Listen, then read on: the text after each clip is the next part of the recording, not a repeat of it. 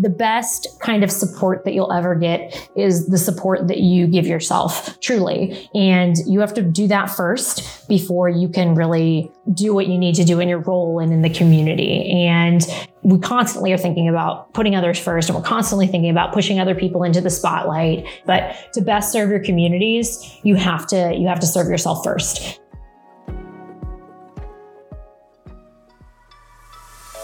You're listening to Create Community. I'm your host, Marsha Drucker. On this podcast, we're exploring the human side of community. I'm chatting with some amazing community builders to define what community truly means. Joining me today is Holly Firestone. Holly has built and run some of the largest enterprise communities and community programs in the world. At Atlassian, she spent 2 years building their powerhouse user group program. From there, Holly joined Salesforce, where she spent 5 years leading and shaping the user group program, evolving the MVP program, developing the community conferences program, and for the final 2 years, also running the online Trailblazer community. She's currently head of community at Venafi, where she's building a community for security professionals that are invested in the success and management of machine identities. In this episode, Holly shares why she bet her career on community and how she's grown and progressed in the industry. She opens up about the ups and downs of her journey, and we take a deep dive into community and mental health. So let's jump right into it.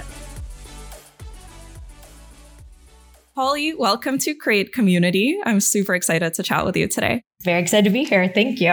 So we've been connected for quite a while, and I feel like I've been watching your journey and vice versa, following you on Twitter. So I'm stoked to finally take a deep dive with you into community. So to kick these episodes off, I really love to get an understanding of how my guests actually became community builders. I think, you know, I haven't encountered anyone yet who knew like in high school or early on that this is what they wanted to do, and everybody has had a fairly unique path to it. So curious how you got into it. Let's take it back all the way to high school.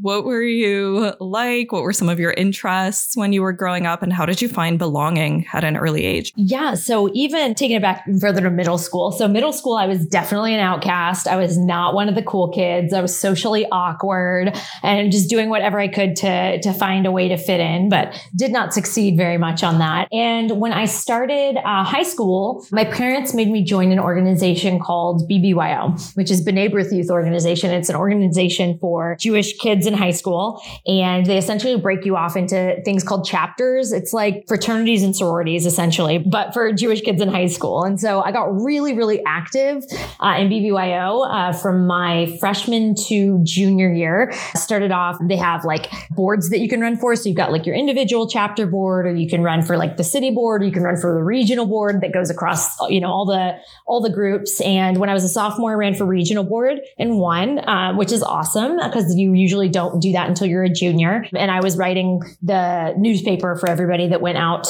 to all the chapters. And then the next year I focused on being the city, it's called MitMom. So essentially it's bringing in all the new members and connecting them to their big sisters or whatever it was. And so that one, I think it's pretty obvious how that relates to community. But I was super involved in that organization. And I think that was a turning point for me because I found somewhere not only that I felt like I belonged, but I really thrived and was able to take a leadership role and push things forward in the way that I wanted to. Student-wise, though, I was a terrible student. So it was definitely something that like kind of gave me the confidence and the connection that I was looking for in high school. That's so awesome. That's incredible that you were able to take on a leadership role at such a young age and kind of get that experience and get such an interesting understanding of community through, you know, your religious identity and being part of that culture. So what did you end up studying post-secondary? So I studied communication. So media arts, public relations, and advertising was my specialization with my communication degree. But then I also had to, you know, study a lot of communication and culture and group communication, things like that kind of went alongside. And then I was pretty close to also having a minor in journalism. It didn't exist then, but now it does. And so I think I would have had pretty close to enough credits to have that. So a lot of journalism, you know, and media class classes as well. That's really cool. And how did you end up starting your career out of that? So the first thing is that I took an internship. It was required at my school, and I was doing marketing for the Austin Convention and Visitors Bureau, which is really cool. I love Austin. I live here now, obviously, back here. And I was a music marketing intern. So Austin is the live capital music of the world because there's more music venues per capita than anywhere else in the world. And so music's a huge part of what draws people to the city and our musicians. And so I got to work on some really cool stuff there. We put an Austin CD together every year, and I got to work on that and meet the artists and book the free artists that played during South by Southwest. And then, you know, the mayor would do a proclamation every week for a different local artist. And so I got to write the bios for that and go see that happening. So it was a really, really cool experience. And then another internship that I did right after that was for an event planner. She was mostly focused on weddings. She did some corporate events, but working with them on that piece. And then my real first job was I was working at Hyatt in Austin in their sales and catering office. And so I was doing business travel sales, coordinating, not really a salesperson, and then catering stuff as well. That's so fun. What a unique way to start your career. And how did you end up transitioning into tech from that world? So I moved to San Francisco and I got a job working for Birthright. Birthright is a Jewish nonprofit, and they fund people going to Israel if you're between the ages of 18 and 26 and you have at least one Jewish grandparent, you have this free opportunity to go to Israel. And so I worked for this organization that was building alumni communities when they got back from the trip. And so that was my first foray into community. But being in San Francisco, you know, it's very natural that you would be gravitating towards tech. And I was making no money in that first job. I was making $38,000 a year in San Francisco. So it was not a sustainable, not a sustainable way to live. You had to really want to do that.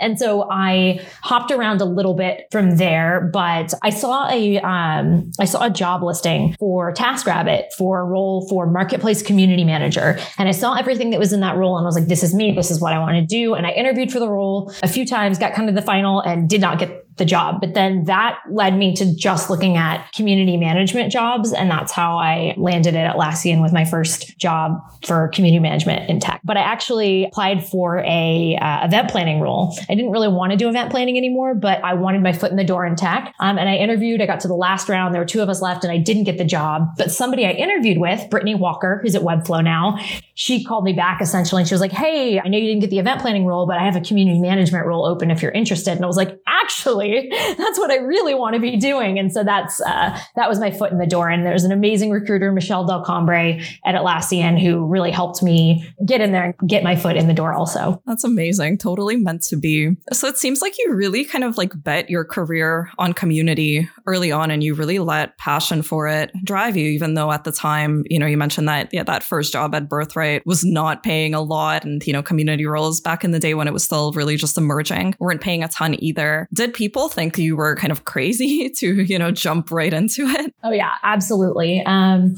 I tell this story, and my husband doesn't love it, but he was my boyfriend at the time. And he is a software engineer, an iOS engineer working at Square. He's been there about 10 years. And, you know, I was really pushing on community. And time I was at Atlassian, and I loved the work I was doing. I didn't love my manager, and I wasn't getting a lot of the resources I needed, but I really kept pushing. And, you know, I'll never forget us sitting down and having a talk. And he was like, are you sure this is really what you want to do? Like, is this really the career path? Like, maybe you should think of something else. And I can't blame him looking back. Like, I wasn't making any money. I was miserable at work. I wasn't getting resources. You know, the job opportunities were slim. And I said, no, like, this is really important to me. And I really think this is going to be really important. I think it's going to be something big. And most importantly, I loved doing it. So I stuck with it. And now he is always getting to eat his words on that. I love that. That makes me really happy. Yeah. And he's happy about it too. He loves that he's eating his words on that because I get to do what I love.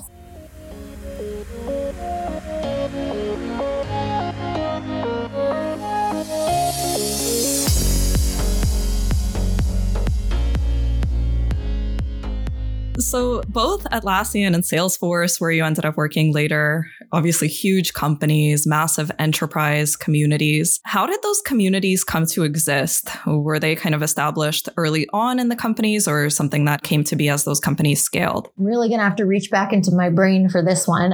For Atlassian, I don't think it necessarily was around at the very, very beginning, but the way that it started was that a bunch of people in the community got together and essentially put together a user group, and they invited some of the Atlassian product managers to join for that. And that kind of spurred the idea of starting an official user group program. And so when I started, user groups already existed. The program was being run, like I said, by Brittany Walker, but she was under-resourced as well. And she ended up leaving like 2 or 3 months after I started. And so that program just really needed a cleanup. It needed, to really understand where we were at and tracking and measurement. So it looks like we had, over 200 groups, but really that was how many had ever been onboarded. So really getting back down to the roots of how to build the community and how to track from the beginning and make sure that everything that you're tracking is accurate. So you really know what's going on in the community. If you think about it like a house, I was redoing all the plumbing and, because it needed to happen in order to scale. So I spent a lot of time doing that. And that's,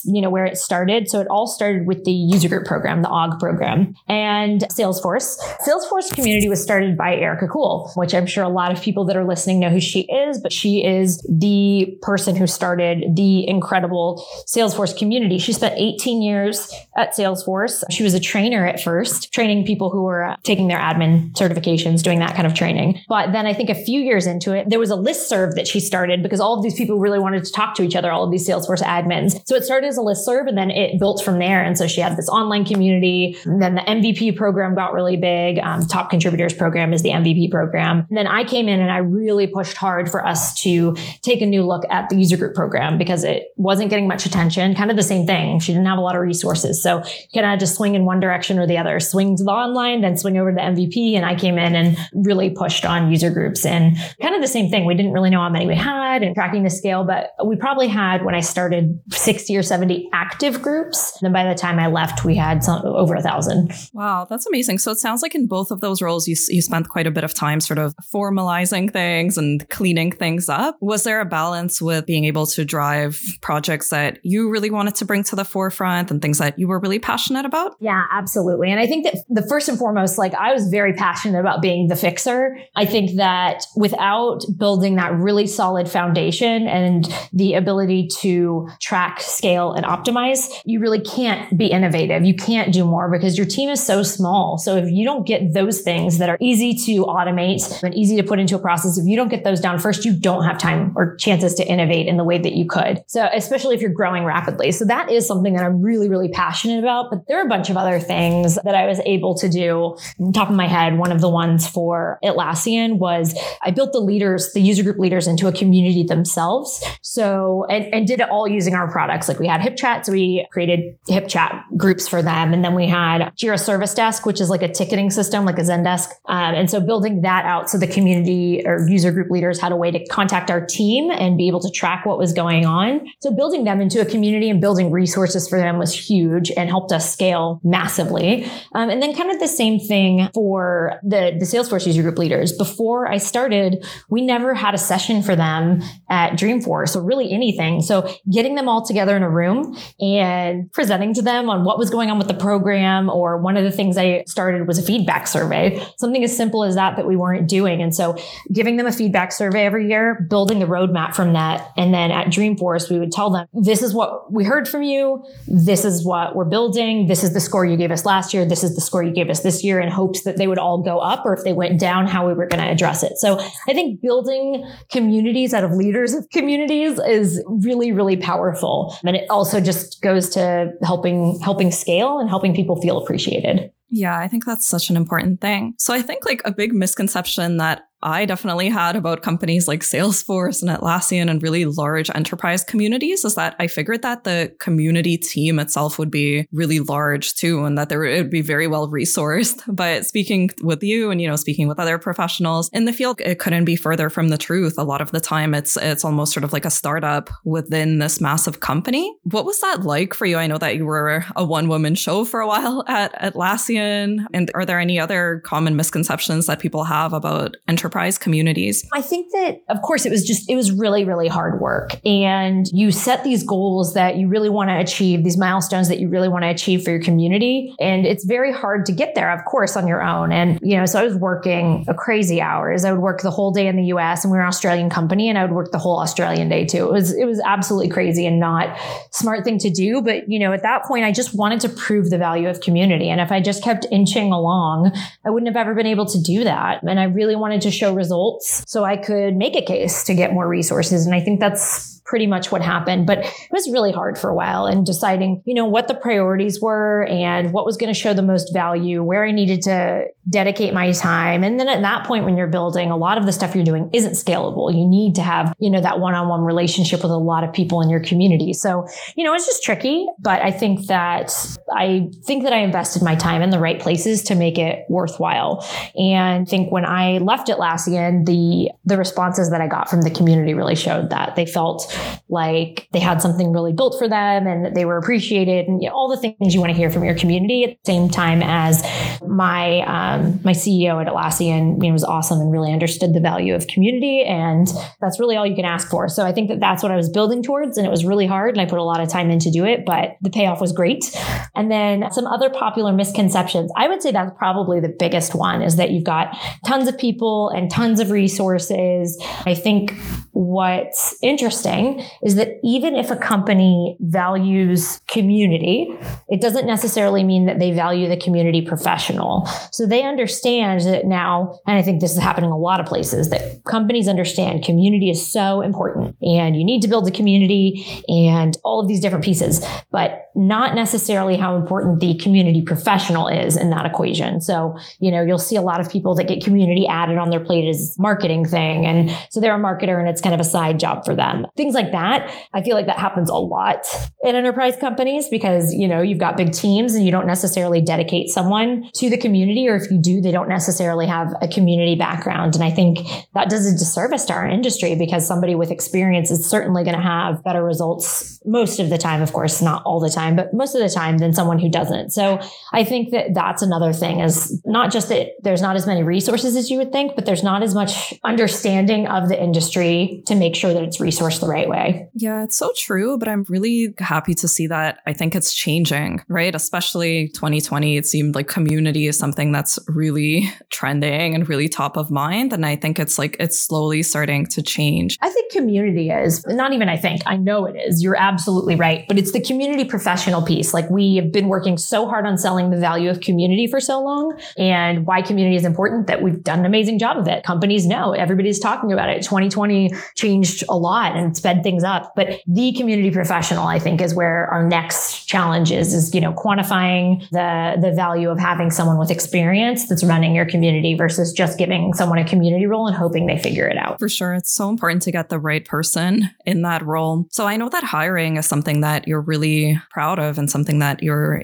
really amazing at. Do you have any tips to share for companies and people that are building that headcount in community? What are some things that have worked really well for you? Yeah, so it all comes down to metrics, I think, and making sure that you can quantify the work that you're doing and that you can quantify what could happen if you had more headcount. So, you know, I think selling the vision is a really, really important piece of this. And this is where you want to go. And this is what you're going to see in return. But to get there, we need X, Y, and Z. And if we don't get that, then you'll get the layer below. And if we don't get that, you'll get the layer below. So I'm not saying you have to create, you know, 20 layers, but make sure that there's an understanding of, if this is the North Star for you, this is the vision for our business, then this is what we need to make it happen. And so making sure that case is very clear about what's needed and why, if they want to get to that piece. And if, you know, that's a no, or if they limit it in some way, then you have to make sure that they really understand what comes off if you don't have those resources. And I think a really big thing is being able to balance your community needs with the needs of the business. And I think that's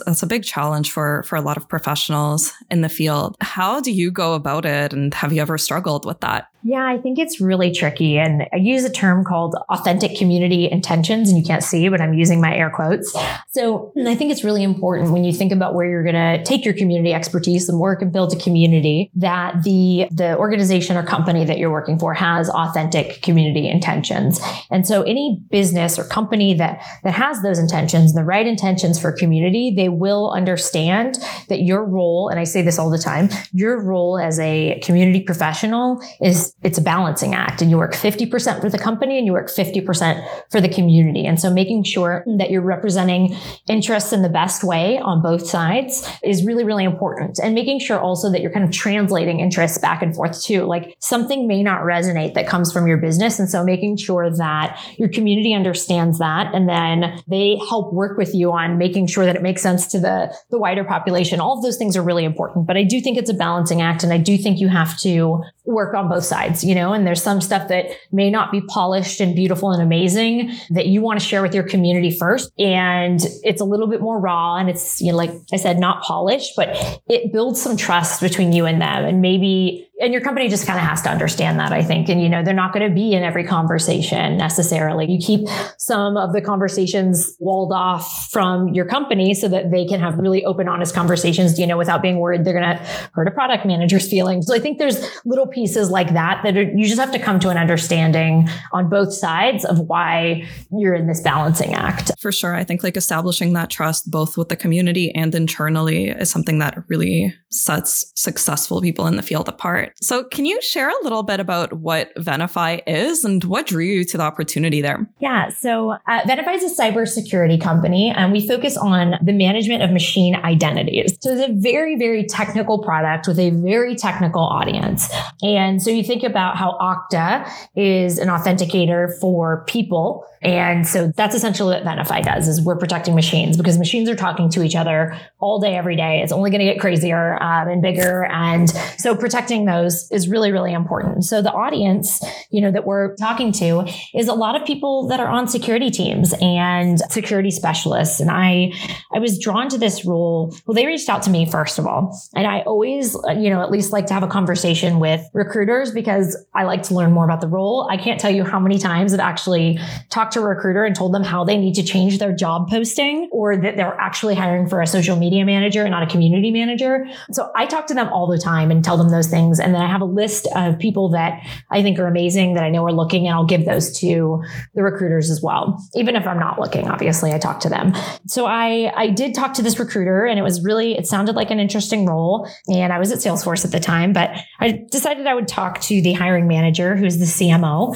And I remember going into this conversation thinking, right, like I'm going to leave Salesforce for some small security company. And then I left the conversation. I was like, I think I'm going to leave Salesforce for a small security company, because she was an amazing person to connect with. I think she really understood community. And, you know, I have not been shy about sharing that I do not think that community belongs in marketing. So I was a little bit apprehensive about that, being that she was the CMO, but she just really got it. And I really enjoyed that conversation. And the more and more I thought about it, the more and more I thought about this audience. And, you know, the people that are in this community and security professionals overall are a little bit neglected, for a lack of better words. You know, you think about the security professionals at the businesses where you work. Do you know them? Do you know what they do all day? And what I've seen is that there's a lack of professional development opportunities for people in these roles. And then also on top of that, they're not getting a lot of accolades. Like if everything's working perfectly, then everything's working perfectly. But if something goes wrong, who's on the chopping block? You know, if something isn't secure, if there's a breach, who's getting fired? So it's a little bit tricky for this audience. And I think that a community is something that can be really amazing for them, because they need each other, really. They don't have anyone else to talk to. Some of them are the only people that do what they do. And it's a good way for them to also have some professional development opportunities too. Absolutely. So what kind of formats and, you know, events are you running for your community? Well, I started January 6th, and I think we all know what happened just a couple months later. So one of the things I noticed when I started is that we had not even really built this audience yet. It's a startup, and the marketing team is small-ish. And I say startup, I mean, the company's been around for a while, but small-ish marketing team and no customer marketing person. And so really there was a lot of focus on CISOs, chief information security officer. So that very C-suite level, but not a ton of work that had been done building this audience. And so in 2019, company had its first summit. So all the customers that came together and, it was a conference. And one of the things that they noticed was that at the end of each session or the end of each meal, they couldn't rip people away from each other. They realized that these people had never been in a room with other people that did what they do. It's much like I felt actually when I went to CMX Summit for the first time and I was in a room with tons of community professionals. I was floored. I'd never been in a room with all these people. So same thing for them. And that's how Venafi decided that they wanted to build a community. So fast forward, I start in January and I start trying to figure out what's going on here and how the product works. And I still, it's very technical, but I started really thinking about what I was going to do with the community. And since the audience didn't necessarily exist yet, that was the first place that I had to attack. So where are these people? How do we reach them? So I started with the Slack workspace. We pay for it so that people can use Okta to sign in, and it's very secure, because that's another thing about security community is that it has to be super secure. You can't have people in there wandering around that shouldn't be. So started with Slack and just building up the audience in Slack. We had our next customer summit virtually, of course, just a couple months later. So we didn't actually really launch. We started kind of beta testing stuff and getting feedback from people. We didn't really fully launch anything until just August. And that's where predominantly everybody lives. And it's just sharing content, asking questions, and getting feedback.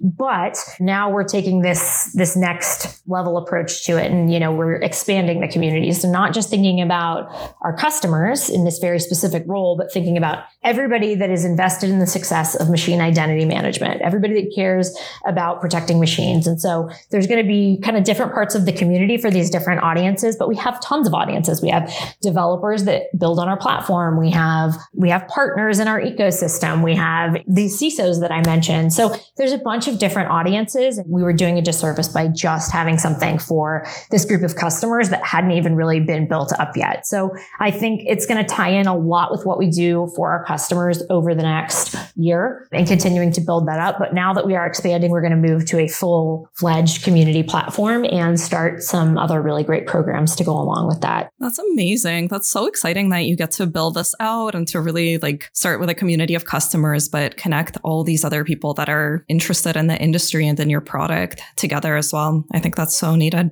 It's awesome. And I'm really excited to have this blank slate. But I think one of the first things that I recognized was that it is very difficult to do on my own. And especially it's just different than doing it on my own at Atlassian, because there was already something a little bit established. And here, I think that there's a community mindset internally that we really need to work on and set expectations around to make sure that everybody understands what the community is and how they can engage with the community and think in community first. So, I'm very involved in the event. I'm not the event team or event planning, but thinking about we're going to have sessions at this conference, which of course we are. Let's run them by the community first and see what they think about it. All of these things. If we're going to announce the dates, we're going to announce the keynotes, announce everything first in the community and then to everybody else. So trying to get that community mindset going for everybody is a full-time job in itself, but then also maintaining the community and then planning ahead. So I'm really excited that I get to expand my team so we can actually get this done. Congratulations on that. That's so exciting that you got to hire for that role. So it sounds like, there's a lot of conversation happening and there's so many things that your community members can connect on. I'm curious what moderation looks like inside this kind of community. Does it, because these people are professional and working in similar roles, do you find that it's fairly simple to moderate it? Oh, there's basically no moderation at this point. It's a small group of people asking each other questions. It's really nice because things are just getting started. I know who the top contributors are, and they'll come to me if they're not sure if it's okay to post something. One person came to me recently and said, "Hey, I've got this job opening. Is that okay? Do you want to post it? Can I post it?" And I was like, "You go right ahead." I think that it's just so simple right now because it's still pretty small. What a dream. Yeah, I know, right? But obviously it's not a dream for it to be too small. So as we grow, I think more things will come up. But for right now, it's so easy. I mean, everybody's just kind of, I would say self-moderating, but nobody's posting anything that they shouldn't be at this point. I'm just trying to jump in and keep conversations going. Make sure if somebody asks a question that it's getting answered. And you mentioned that you've already been able to identify some of the top contributors. How do you elevate them and, encourage them to keep going? Well, we just are really getting started with that because, the community is so new. So identifying them, it's actually not too hard because they're the ones clearly clearly, like, you can look at the stats that's going on in the community. But I also am like, because it's so small, I'm able to really look at what types of contributions they're making. Are they deep contributions that they're making? So not just, you know, are they just asking questions, but are they answering them? All these different pieces, just looking at the whole map of how everybody's contributing. So I started a channel for them in our Slack workspace, and they get everything early. So if we're going to announce something in community early, we're going to announce it to them even earlier. Little things like that for now. Handwritten cards, Happy New Year cards for all of them. I'm really big into handwritten cards to the point that I probably shouldn't be. But when I left Atlassian, so I handwrote the cards to the leaders before we did a big event, and I handwrote 40 cards. And I remember every day on the way to work, I would just write cards, you know, and they were all really special. They were all personalized. And when I left Atlassian, that was something that I heard from multiple people, is how much they appreciated that I took the time to do that. Anyway, I'm a big believer in handwriting cards as long as it doesn't kill you to do it. But little things like that for our top contributors so that they know that they're appreciated. But for now, it's very casual. It's not a very fleshed out program, I guess. So it's just, what can I do to make them feel special right now and make them feel like they're part of a really exciting group? And then, you know, as we roll out this new community platform and really start building that, they'll get a first look at everything and be able to give feedback and not just get a first look and say what they like and don't like. And then we keep going. It's really, they'll get a first look early on as to what we're thinking. And then we really listen to that feedback and implement it into what we do. I love that. And, you know, I like what you said about, you know, the handwritten cards. I also do that. And I'm a big believer in that. And it doesn't, you don't have to have a huge budget, and you don't have to, you know, have this like fleshed out program to be able to make people feel really special. And I think handwritten cards are such a great way to do that. So I love that you took the time, and that definitely sets you apart and really makes people feel special and remembered. So as you're building out this community, I think it's so exciting that you get to do it pretty much from scratch. How are you setting up the success metrics of it, and how are you measuring that? I always look at two threads in terms of success metrics for community. And one is around health and one is around the business. So to have a healthy community, you need people to join the community, and you need to convert them when they join, and they need to be engaging, and, you know, how many people are becoming inactive or how many people are becoming more active, but all of those community health metrics to start. And then there's the other thread. So thinking about what you're aiming towards as a business. And so the reason that I am so excited to be reporting up to our CEO, which we haven't really talked about yet, but I roll up to our CEO so that the community can touch all parts of the business. And in terms of setting goals, you know, now that I roll up to our CEO, I can look at our top level goals as a business. And the first things that get prioritized are the things that help impact what we're trying to do as a company. So that's kind of what the goal setting is going to look like. And now the next step is sitting down with Jeff, our CEO, my OKRs. And tied to that is that I'm going to have a goal that's shared with every single leader of every single other team, which I think is community dream right there. And so every single other team from the exec team, everybody who reports to our CEO is going to have a shared goal with community. I think that's so amazing. And I remember seeing that tweet when you announced that you recently moved from marketing to report directly to the CEO. I think that's so amazing, like for you personally, but also for the community industry in general. I think it really makes a statement, and it shows that that's where community belongs, and it doesn't always need to sit under marketing. So congratulations on that. That's absolutely massive.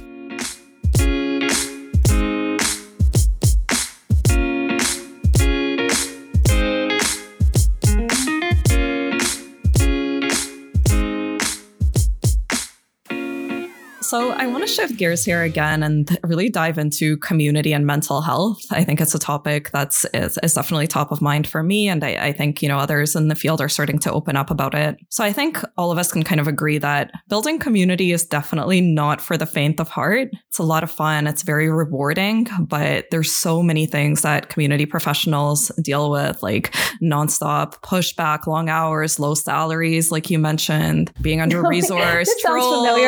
I can kind of, yeah, I can go through a full list of things. And I feel like this can be a whole episode on its own. But I want to get you to share a little bit of your journey. I know that you wrote several blog posts about this and you were fairly open about it. So can you share a few of your lower points throughout your career in community? Yeah, absolutely. So it's funny you say community is not for the faint of heart, because I think I wrote exactly that in one of my blog posts. So I wrote a blog post called The Broken Seesaw, and it was all about work-life balance and working in the community field. I highly recommend if anybody wants to dig into that a little bit more. It was so popular that I had to write a follow-up the next day to clarify some things and to add some additional things. So highly recommend that. And I was very, very open and sharing some very personal things in that blog post. And the reason I did it is because we don't talk about it. Everybody wants to share their successes and nobody wants to talk about the difficult things that happen on your way to getting there. Or when you're already successful and things are still not perfect, you don't have it all figured out. And I don't see enough stories like that. And I'm not just saying that for community. I think I'm saying that for everything. Just don't really see people talking about their struggles. So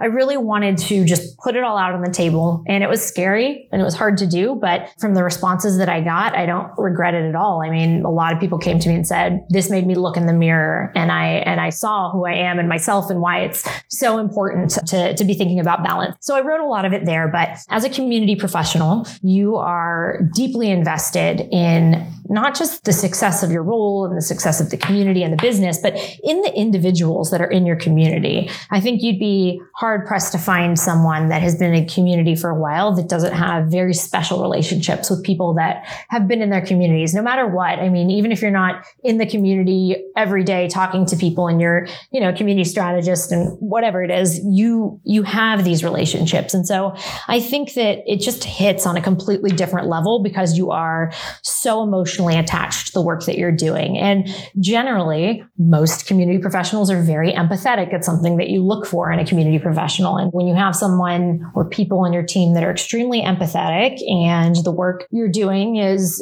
emotional and difficult, and you have to deal with difficult people too, and you take it personally, it becomes overwhelming at times, and expectations are certainly high. You're usually under-resourced. So it becomes really tough for a community professional. And I think that we have to take a step back and look at what we're going to do as an industry to improve this situation. Everybody has to do that, but for community specifically, because it is just so deeply personal and emotional. And a lot of people don't take care of themselves. Community is 24/7 too. It never stops. So if you're under-resourced or it's just you, what do you do? Like, how do you pump the brakes to take care of yourself? And I think that being under-resourced is one of the things that we have to fix. You just wouldn't see this happen in a lot of other industries. A situation where somebody didn't have coverage at all to go on a vacation, or somebody had to bring a marketer in to, or whatever it is, you know, somebody else in to manage the community while they were gone, even if they didn't know anything about it. So work-life balance,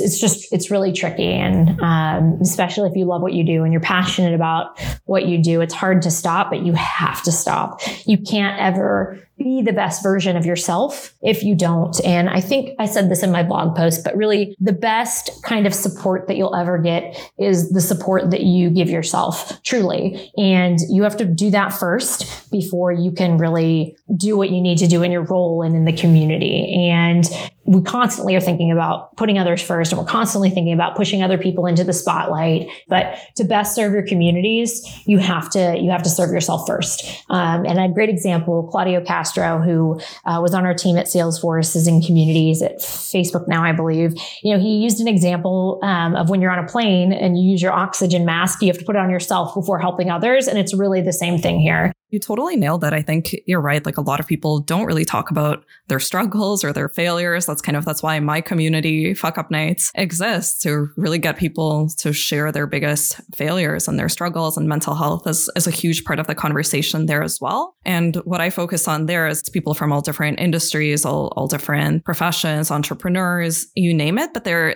haven't been a lot of people coming forward from the community industry. And I think there's so many unique challenges and really unique mental health issues that come up directly through there, because it's just like you said, there's so many unique things that are happening and we're so invested in the success of our community. But I'm really glad to see that the conversation is starting, and people like yourself, who are people look up to so much, and your LinkedIn and everything, it can look so intimidating and so successful. But it takes people like yourself to really open up that conversation and share that it's not all perfect. Not everything that you see online and in the highlight reel is really what's happening. amazing. Yeah, exactly. And when you told me about Fuck Up Nights, I was like, oh my God, this is the best. Like this is what people can connect to in a really authentic way, you know, and more of that. We need to share more of that. You're absolutely right. There's a highlights reel and that's what people talk about. And they want to look successful and nobody wants to look vulnerable, but the reality is we all are in whatever way. And if there's something that I've gone through that can help somebody else, I'm going to put it out there. And so I'm really honest. I'm a really open book now. I talk about everything on my blog and I don't really filter anything because I think there's no point. I love that. Honestly, like my biggest lesson through running Fuck Up Nights for the last almost 4 years is that the most successful people, the most successful companies are usually the ones that are failing the most because you're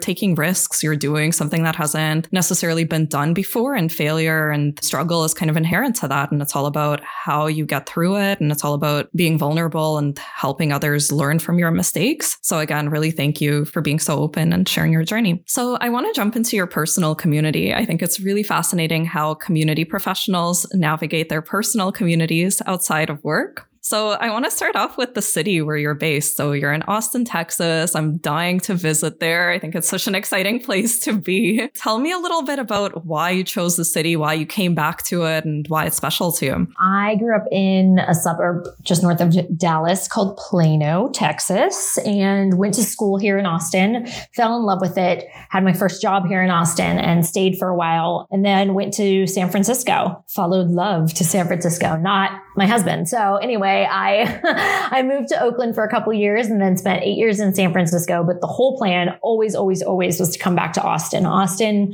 felt like home. So, you know, when I'd come back to Texas to visit, I'd go to Dallas and it was great to see my friends and family. But like when I'd step off the plane in Austin, it felt like home. So I knew I would always come back here, and I was trying to weasel my way into coming back here a million times over. And my husband is from a really, really small town in Central California, really close to SLO. And so we loved living in San Francisco, but we were kind of just done. And Austin's a really good compromise for him, being from a really small town, but loving living in San Francisco. And clearly we made a really good decision. We moved here about 4 years ago, and now it's just the boom. Like you cannot buy a house in Austin. They're gone, you know, within minutes being put on the MLS. So it's been really an interesting experience because Austin was always home to me before it became this mecca for people to come move to. It was just kind of a college town for a really long time. And, you know, you'd eat your breakfast tacos and there was nothing crazy here. And now it's changed so much, but I still feel like I love the vibe of Austin. And like I said, it's changed a lot. And I wish it was still a little bit like the old Austin, but there's good stuff that comes with it. For sure. It has to evolve. So outside of work, what are some of your other interests and passions? And are there any other communities that you're part of? I mean, I was traveling so much before the pandemic. This is certainly the longest I've gone probably in, I can't even tell you how many years. So it was, my husband and I were just traveling constantly. And then trying to think of like what communities. I mean, so I've been really honest about this too, that my husband and I are going through the IVF process. And that's been an emotional roller coaster and taken a ton of time. And so being a part of some of these like fertility communities online has been really, really helpful to understand what procedures people are going through and what's working, what's not working, a bunch of different stuff like that.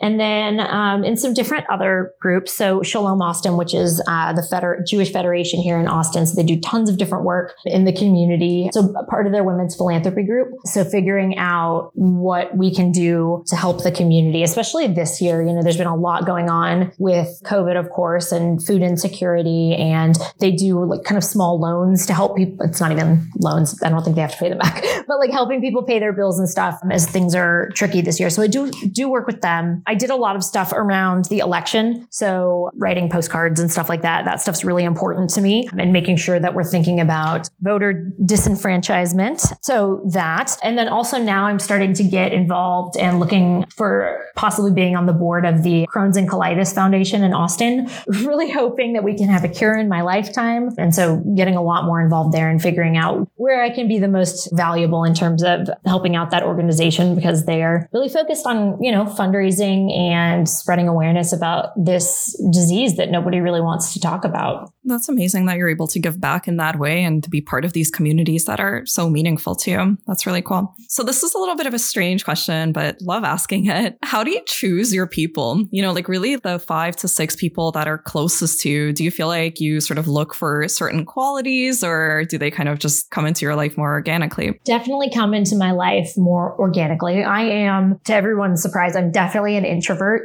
I thrive in kind of one-on-one situations, but not necessarily in big groups. And I am also the kind of person, I don't have tons and tons of friends. I have like my core group and those are the people that are most important to me and that I invest, you know, all of my time in, and certainly acquaintances and all that and such, but that's not my biggest focus, isn't accumulating as many friends as possible. And I have a hard time with people that is their goal. So how do I find my people? I don't know. I think it happens more organically. I think about some of my best friends and they've just been people that kind of stumbled across along the way. And I think it might surprise a lot of people when I say one of my best friends is Erica Kuhl. She was my boss for almost 5 years. And we just, our relationship grew, you know, over the years into realizing that we were just best buds. And it's just a really lucky situation. You know, we still go to each other all the time for advice on things that we're working on, but really just, we're just friends. And it's just funny because if you read any of my blog posts sharing kind of my history, I just was obsessed with Erica for the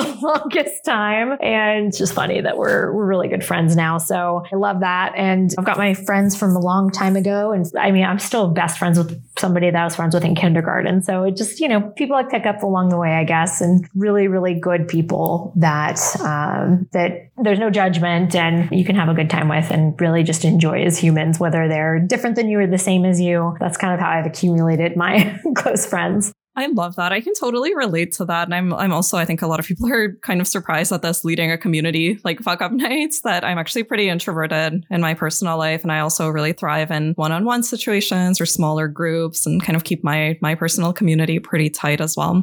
So I love that. So my last question for you is, and I ask this of everybody on the podcast, what does the word community mean to you? Oh, that's a tough, you left the really hard one for the last question. I mean, I'm not going to lie, and it feels so cheesy to say this. I almost don't want to, but like I see the word community and it just fills me with joy. It fills me with excitement and appreciation. And I'm a very visual person. So literally just seeing the word, it makes me fulfilled and feel so happy and feel like I'm happy to be a part of something like that. And I think possibly a very visual reaction from me for all the times that I was looking for community management jobs. And if I'd see community in a job title somewhere, I'd be so excited to see that. And then the first time I went to community management conference, CMX, which I wrote a blog post about how I ended up there and what that meant to me, you know, and seeing community in that. And it's just something that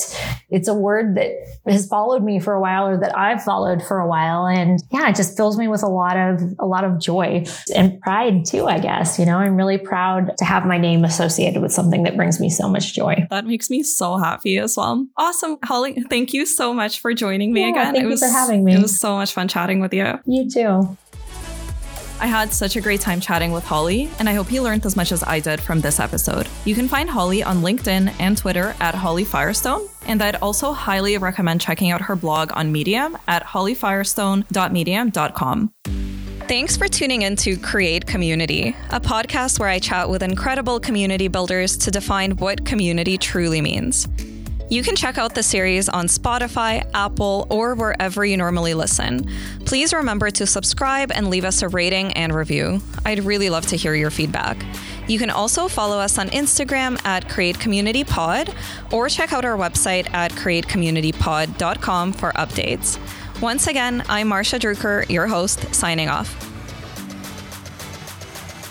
A huge thank you to Origins Media House for producing this series. You can find them at originsmediahouse.com, where house is spelled H-A-U-S, or on LinkedIn and Instagram at Origins Media House and Twitter at Origins Media.